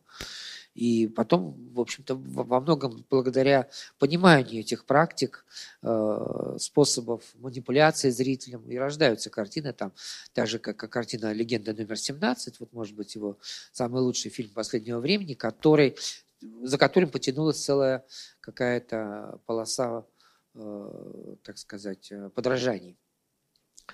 А так, и, и, конечно, мы в каком-то таком находимся в идеологическом тупике в идеологическом тупике, потому что, повторяю, вот очень э, возбужденная к жизни самоцензура, она, она, она очень ограничивает талантливых людей. И какие-то примеры, я вам уже сказал, что не снимает Сигарев, не снимает э, Звягинцев, э, и у них нет попытки пойти в Минкульт. Нет. Э, вот в этом году исполнится 10 лет, может быть, лучшему фильму э, последних, так сказать, э, десятилетия или после, даже просто десятилетия, это фильм э, Лобана.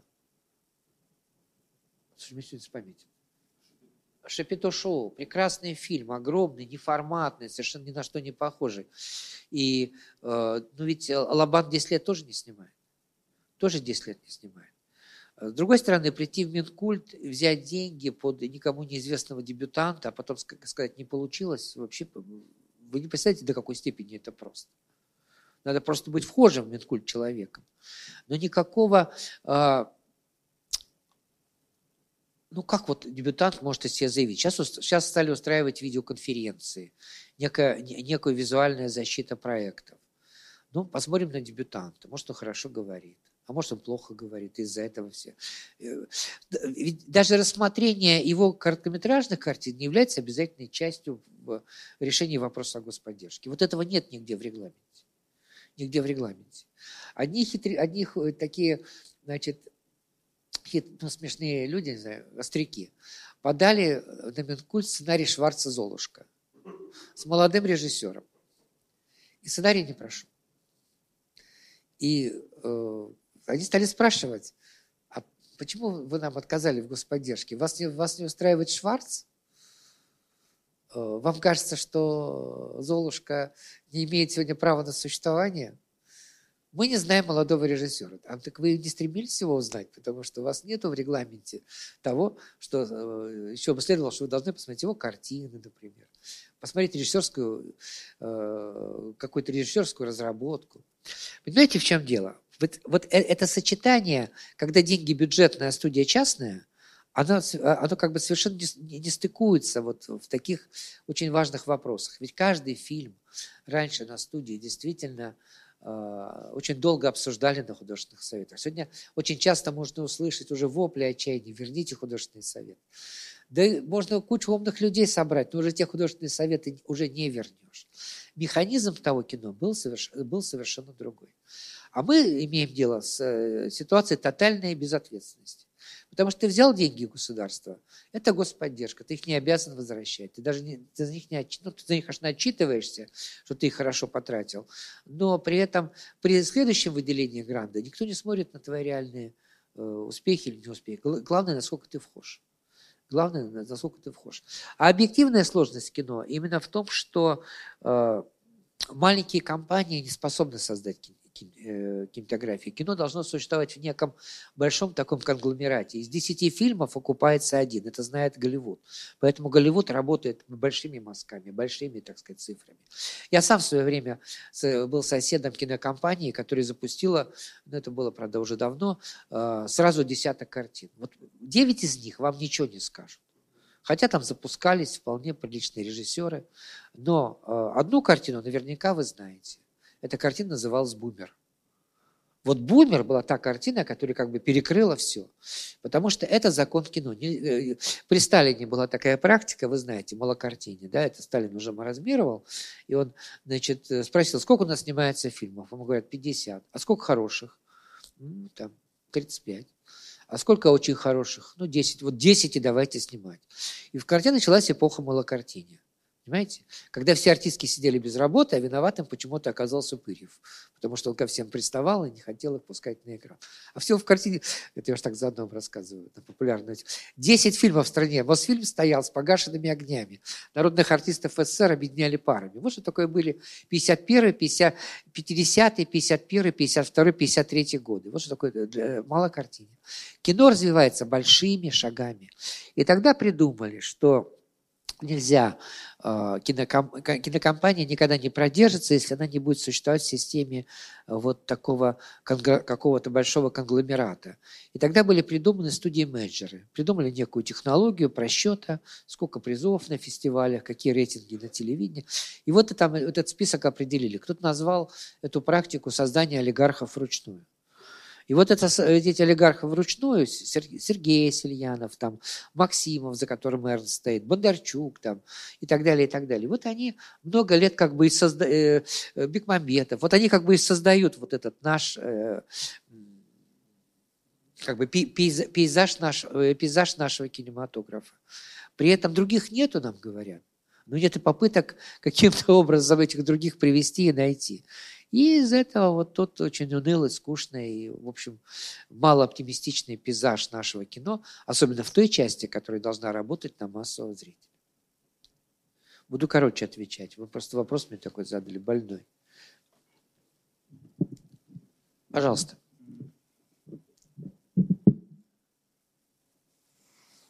А, добрый вечер. А, сначала небольшое замечание. А, дело в том, что калейдотеатр, он тоже получает госфинансирование, только это госфинансирование, оно не прямое. То есть, когда, говорит, когда говорят, что вот какие-то театры не получают там госфинансирование, смотреть, а нет ли косвенное финансирование. Ну, здание э, калейдотеатра, собственно говоря, было им предоставлено отремонтировано за счет областного бюджета.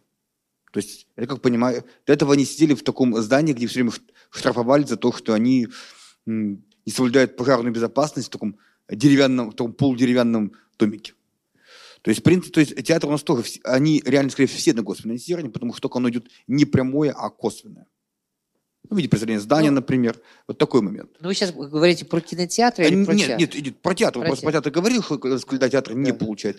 Финансирование есть, но оно не прямое, оно косвенное. Нет, театры, бюджетные театры, они именно бюджетные. Хотя, хотя он частный у нас. Зарплата частный. туда. А, вы имеете в виду да, частные да, театры? И частные тоже получают. Только вот как кальдотеатр он да. получил не напрямую. А я получил вы здание. Вы знаете, что бюджет Большого театра это примерно ну, наш, ну, как бы государственный бюджет, со всеми э, теми грантами, которые он получает, это примерно 1 миллион рублей в день. 1 миллион рублей в день. Киностудия Мосфильм 91 года, как киностудия Мосфильм, не получает вообще ничего. Она должна быть на самоокупаемости. Поэтому, э, как бы сказать, вот вам э, в кино другой принцип, э, проектный принцип. Вот мы даем на этот фильм. Из него нельзя финансировать э, ремонт коридоров, там, зарплату бухгалтера э, с той же киностудии Мосфильм, например, и так далее, и так далее. Вот поэтому я только это имел в виду. А и еще вы, вы сказали, спросили, вот почему, кстати, такой вопрос без ответа, почему, собственно говоря, кино находится в таком состоянии. Э, у меня, похоже, есть э, короткая версия ответа. Тут до вас вот была Валерия Петровская, известная журналистка, и она говорила Ирина, то же самое... Ирина Петровская. Кто? Ирина, наверное. Валерия, Валерия, Валерия. Петровская, да. Она, и, вот она вот раз, э, и она сказала о проблеме с, э, современной журналистики. Что советская, журна... вот советская журналистика, она должна была просвещать, развлекать, информировать. И, и мне кажется, что вот это, а современно только развлекать. И мне кажется, что проблема кино точно такая же. Оно должно было просвещать, развлекать, информировать. А сейчас оно стало только развлекать. Но вы прекрасно понимаете, что любое искусство, направленное на развлечение, это искусство достаточно низкоценимое. То есть, условно говоря, это как артист, который с большой сцены Большого театра переходит, ну, условно говоря, в пивнушку, где он развлекает. Вот современное кино, оно вот как раз вот в пивнушку спустилось, и оно и развлекает. Соответственно, общество на, него, на них так и смотрит. Ну, вы, вы нас еще учить будете. Вот развлекайте и все. Потому, такое, потому и такой уровень Голливуда второго, даже третьего сорта. А вопрос у меня вот такой. А, вот во время пандемии у нас люди э, позакрывались кинотеатры и киноклубы, кстати, тоже. У нас даже в области указ губернатора отдельно упоминал, что э, не- за- закрываются кинотеатры и киноклубы для непривитых. Отдельно киноклубы были помянуты. А, Во время пандемии у нас расцвел онлайн. А Насколько вот последний год, 2021 год, ну, да хоть бы 2020, а, усилилось а, пиратство в интернете?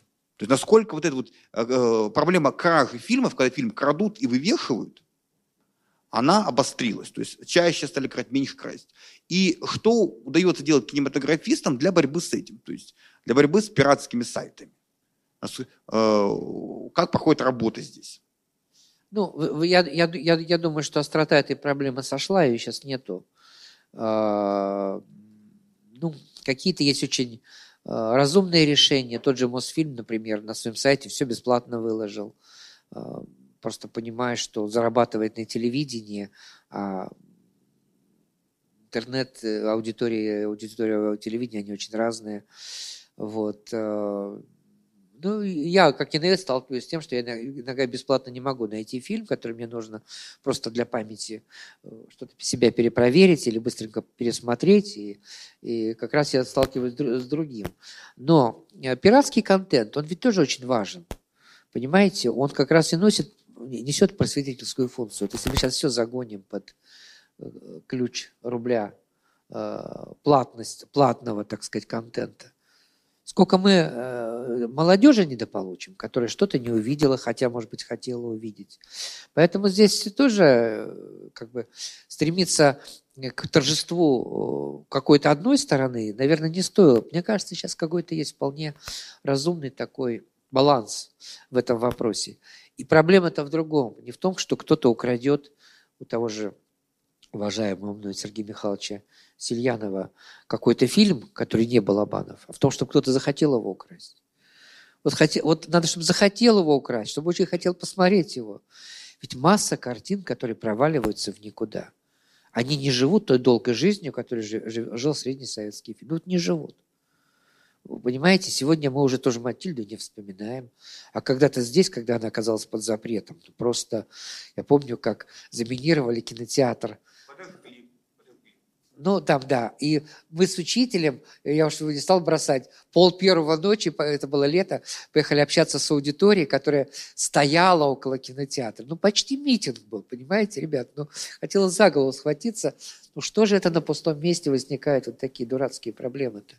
Давайте посмотрим фильм, поговорим, оценим, решим, пусть критика напишет, что она считает. Может быть, у фильма будут свои поклонники. Он, кстати сказать, не так уж и плохо был сделан. Он был сделан как бы желание в нашем прокате развить вот эту вот монархическо-альковую линию, как бы, ну, из то, так сказать, в, чём- в, таки- в этих картинах в молодости снималась Роми Шнайдер, например. В европейском кино это про династии, про вот эти красивые э, наряды, дворы, э, любовные рам- разные истории. Вот, ну, все лишь хотел эту традицию как-то заложить. Ну, и вот ему дали по рукам из-за того, что наш любимый Николай II не, не мог быть таким, таким э, любвеобильным. Хотя есть мемуары той же Матильды Кшесинской. Ну, все на пустом месте. Здравствуйте. Я хотела отметить, что очень интересно вас слушать. А, И хотела задать вопрос касаемо того, что мы уже ну, затрагивали тему того, что ам, теперь кино можно смотреть и в интернете. А, Особенно можно отметить Netflix и Кинопоиск, которые спонсируют ам, кино отечественное. Вы упоминали Топи, который нельзя назвать только развлекательным кино, потому что концовка другая, местность, эм, сам сюжет довольно необычен. И мне было интересно было услышать ваше мнение касаемо того, повлияет ли это на распространение отечественного кино среди молодежи и в целом среди э, населения России. Ну, действительно, платформы сейчас участвуют в финансировании не только сериалов, где они в чистом виде являются, как я понимаю, производителями, но и фильмов тоже. И с этим связаны некоторые вот эти деф- деформации в прокате. Вот Андрей тоже возмущался, что фильм а, «Капитан Волконогов» бежал, выйдет в прокат только в апреле, и, кстати, понедельники тоже, э, подельники тоже, но это связано как раз уже с позицией этих платформ, которые финансируют эти картины. Какие там особенности, почему, этого я не знаю, но они уже влияют, да, безусловно. И здесь, конечно, проблема в том, чтобы они ищут тот контент, который будет интересен их зрителю. а, поддерживая те проекты, которые уже имеют поддержку Минкультуры, но на этом поприще не всегда все, э, все, что поддерживает Минкультура, является для них интересным. Поэтому, конечно, сегодня самый интересный живой пласт, конечно же, дают платформы. Те фильмы, которые отчасти они тоже поддерживают, безусловно. Вот. Но, э, но это, да, это движение живого, здесь возразить ничего нельзя, это может только приветствовать. Повлияет ли это на развитие отечественного кино? Конечно, конечно. На конечно. его популярность среди конечно, населения России? Да. Нет, есть э, уже целый ряд интересных авторов, которые э, не ходят за поддержкой Минкультуры, но при этом они находят поддержку на платформах и, и как-то, в общем, э, занимаясь искусством, тем не менее вполне осваивают какие-то коммерческие такие сферы, да, а, вот здесь приезжал э, такой, скажем, Кирилл Соколов, который, э, ну, Тарантино в чистом виде, просто, видимо, видимо, в роддоме уже посмотрел, потому что все, что он снимает, это такой чистый э, российский Тарантино. Но он же удивительно свободен в том, что он делает. И вот его картина «Оторви да брось», да, черный юмор, да, бесконечные там отрывания рук, ног, голов, там все летает. Но он этим владеет как кинематографической материей, к нему папа сдохни, вот он с этим картиной. Я, кстати, его спросил, я говорю, Кирилл, а вы своей бабушке показывали фильм «Папа сдохни»? Потому что мне просто интересно, как ваши родные смотрят. ну, бабушку все-таки не пустили на этот просмотр. Ну, как, в общем, конечно, э, старшее поколение все-таки всерьез относится к тому, что показывают на экране, и как-то его заставить к этому относиться как к некой игре кинематографических форм, традиций, каких-то трендов, там, бывших э, Э, цитаты, может быть, из фильма довольно сложно. Вот. Но, тем не менее, э, есть, есть, есть такие люди, а, они, они, они как бы дикие, они вне, они вне в гика. Они не в гика, они как-то сами по себе вот вырастают, прирастают. И это, э, этот живой процесс, ну, мне кажется, очень интересным все. Может быть, он не, может быть, он, он не будет определяющим, может, он не будет главным, но они, эти люди, безусловно, оживляют пейзаж. Без этого было бы совсем как-то все дохло. Другой вопрос, что, понимаете, сериал, в сериалах есть такое свойство, что там идет диктат формата. Вот 12, все равно, вроде бы да, кино на платформах, оно посвободнее, чем кино, э, э, чем сериал на телевидении, потому что там вот 12 серий вынь положь, а материала на 9, 3 будем натягивать. Все равно такая вот билетристическая шняга, она присутствует в сериалах, безусловно. Но э, я бы сказал, претензии к новым сериалам, они другого свойства. Это в том, что их и разрешают именно потому, что им, как бы сказать, они не дотягивают до, до масштаба каких-то вот общенациональных проблем, как тот же «Хрустальный» или «Чиновница». Вот э, взятки берет так, как даже наверное, федеральный министр себе позволить не может. Героиня э, фильма «Чиновница». Там, кстати, замечательная роль Варвары Владимировой, это дочка Алисы Фрейнли. Она же в кино почти не снималась. Оказалась очень интересной актрисой. Вот. И, и, и, и вкус э, к, к модным трендам, и, и, так сказать, представление об уровне достатка. Это, это, это все не провинциальное. Они живут абсолютно столично. Но это маленький город. И когда это смотришь, ты понимаешь, что как это, ты ощущаешь какую-то искусственность этой среды. Потому что, а это делается для того, что ну, при, при, придет царь и разберется, чтобы все-таки такая гипотетическая возможность вторжения, она остается. И это тоже искусство лишает некой вот оглушительности высказывания, оглушительности высказывания, понимаете? Все-таки художник должен э, оставаться художником. Спасибо большое. Спасибо. Ну, спасибо, наверное, да. Последний вопрос. Вы порекомендовали много. Э, посмотреть кино «Чемпион мира» или нет? Ну, честно сказать, я думал, что вы мне порекомендуете, потому что я его до сих пор не видел. Ну, вы знаете, я, я, я бы пошел на этот фильм исключительно с точки зрения, э, ну, э, ну, во-первых, для меня важно, провалился этот фильм в прокате или не провалился. Судя по всему, он провалился. В остальном он, он может быть интересен тем, насколько официальная пропаганда имеет возможность, ну, как бы сказать, делать себя интересной, за счет чего она манипулирует, чтобы ну, хоть какую-то часть аудитории сохранить. Потому что, ну, что такое история Карпова и Корчнова, да? Вы знаете, вы знаете, в советское время, если бы этот фильм сняли, это был бы абсолютно антисемит, антисемитский фильм, потому что э, вот этот контекст был настолько давлеющий, что просто э, ну, постеснялись вот снять фильм на эту тему.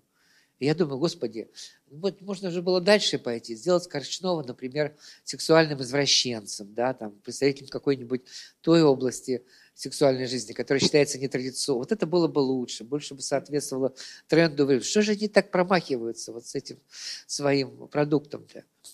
Ну, конечно, они берут хороших артистов, там, Хабенский. Ну вот, Андрей, ты, ты ответь, ты же видел картину. Был такой фильм Сергея Микеляна, «Гроссмейстер». Да, Да, Корчной снимался в советском кино. Да.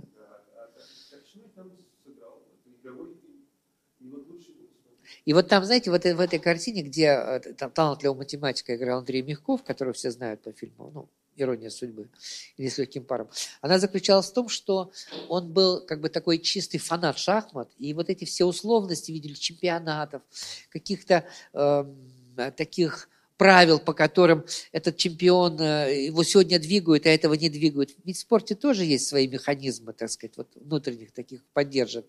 Вот. Это было для него совершенно неважно. И в этом смысле это был фильм о чистом спорте, который был вне политики. Это же, как я понимаю, сегодня был достаточно э, такой оппозиционный даже фильм. Но он не впрямую, но вот если задуматься о том, что этот человек мог за интересной партией в шахматы так долго сидеть, думать, что ему было плевать на свою победу в каком-то чемпионате, вот он был в чисто виде э, гений э, шахматной игры. Ему помогал реальный Корчной, который был его, по фильму был его тренером. Вот это сегодня интересно увидеть. Но это все уже из области раритетов сегодня. Э, дай бог, чтобы этот фильм в сети был, чтобы его кто-то хотя бы мог найти и посмотреть. А чемпион мира, ну, у нас, у нас вот вот, вот в советском прокате было такое понятие, как, э, как бы фильмы первого проката. Да, вот это фильмы, которые шли в первых кинотеатрах, ну, главных, на главных экранах. Но все-таки они тоже все были очень разные. Там была другая проблема. Когда стали строить широкоформатные кинотеатры, вот для них не было контента потому что э, все равно старались снимать человеческие истории, и когда э, две головы, э, каждая из трехэтажный дом разговаривал с друг другом, а в зале большом, он себя чувствовал, конечно, очень потерянно. Вот это была проблема. А так это, это, это, это, это не путь искусства, это, это путь, э, э, по существу это уже путь госзаказа. Хотя у нас закона о госзаказе нет. У нас все-таки по-прежнему работает закон о государственной поддержке. Ну вот так вот такие деформации происходят э, в, бюджет, в сфере бюджетного, ну, бюджетной поддержки. Так вот можно сказать. Вячеслав, я очень хотела бы услышать вашу оценку «Обходные пути» фильм, хотя бы коротко. Э, обходные пути, вот фильм, который у нас активно обсуждался, и который очень поддерживает молодая критика. Вообще, э, вот в критике тоже существуют разные такие поколенческие процессы, э, люди с собой не связанные. Одно, вот у нас, хотя вот в экспертном совете премии «Белый слон» сейчас ну, порядка там больше 75 человек около 80. Это очень разные люди, и физически многие между собой не знакомы. Это не то, что какая-то общность, которая собирается в одном каком-то помещении или вместе смотрит фильмы. Нет, это такое очень виртуальное, иногда поверхностное знание друг друга. Вот молодежная критика, молодая критика очень поддерживает синефильство. Вот это вот очень большой такой, э, ну, такое очень доминирующее настроение. Им очень нравится картина «Обходные пути» входные пути. А что, а что такое синефилия в чистом виде? Это такая завороженность кадром. А, иногда это называют медленное кино, иногда кто-то это кино сопоставляет с Тарковским, например. Там. Потому что здесь очень важен как бы способ, а, тут либо, как, понимаете, здесь важно, либо кино ведет себя за собой, либо ты в него втягиваешься, вживаешься, и, так сказать, ты становишься как бы полноценным его внутренним участником. Это медитация это процесс медитирования. Вот чистая синефилия – это медитирование. И э, Тарковский балансировал, он все-таки не был э, чистым таким э, синефилом, да, все-таки какие-то смыслы его картины поражали. А синефилия, мне кажется, в смыслах она не, э, не нуждается. Они обеспокоены, они, они обеспокоены тем, что уходит синефилия. Это тоже очень важно. Понимаете, это может быть это та среда, из которой все вырастает. Любовь к кино. Материи кино. А это такая вещь заглатывающая. Вот если просто снять фильм про то, как человек спит, и показать восьмичасовой фильм про то, как человек спит 8 часов, найдутся люди, которые будут сидеть в зале. Если просто гвоздем провести по пленке и, и тоже показывать в течение 10 часов, найдутся люди, которые будут... Вот это и есть чистая синефилия, может быть, доведенная до абсурда. Я бы это не, вот так вот сходу не, не отбрасывал бы, потому что это все как... Это одна, это одна, кино – это одна экологическая система. Мы, мы таких, мы, вот иногда вот этих киноклубников там гоняют на московском фестивале, ходят такие вот, такие почти уже смурные, очень странные, да, а без них нельзя. И я сам когда-то способствовал тому, чтобы им давали бесплатные аккредитации. Говорю, ребят, выходите, вы посмотрите, они из последних денег приезжают в Москву, чтобы ходить на фестивали. Они живут очень бедной жизнью. Вы еще хотите, чтобы они билеты в кино покупали? Вы уж на ком-то другом наживаетесь, пускайте их. И, а без них нельзя. Это, это, вот это одна, кино – это одна экологическая среда. Другой вопрос, что, где, как зашкаливает, кто, ну, пусть и споры будут, я, я не против споров. Другой вопрос, что мне это кино как бы мало увлекает. Друзья, я думаю, нам уже потихоньку пора заканчивать. Спасибо. Спасибо, что пришли, Вячеслав. Спасибо. Спасибо. И вечером вас ждем в кинозале на фильме э, Владимира Битокова «Мама, я живой». Спасибо.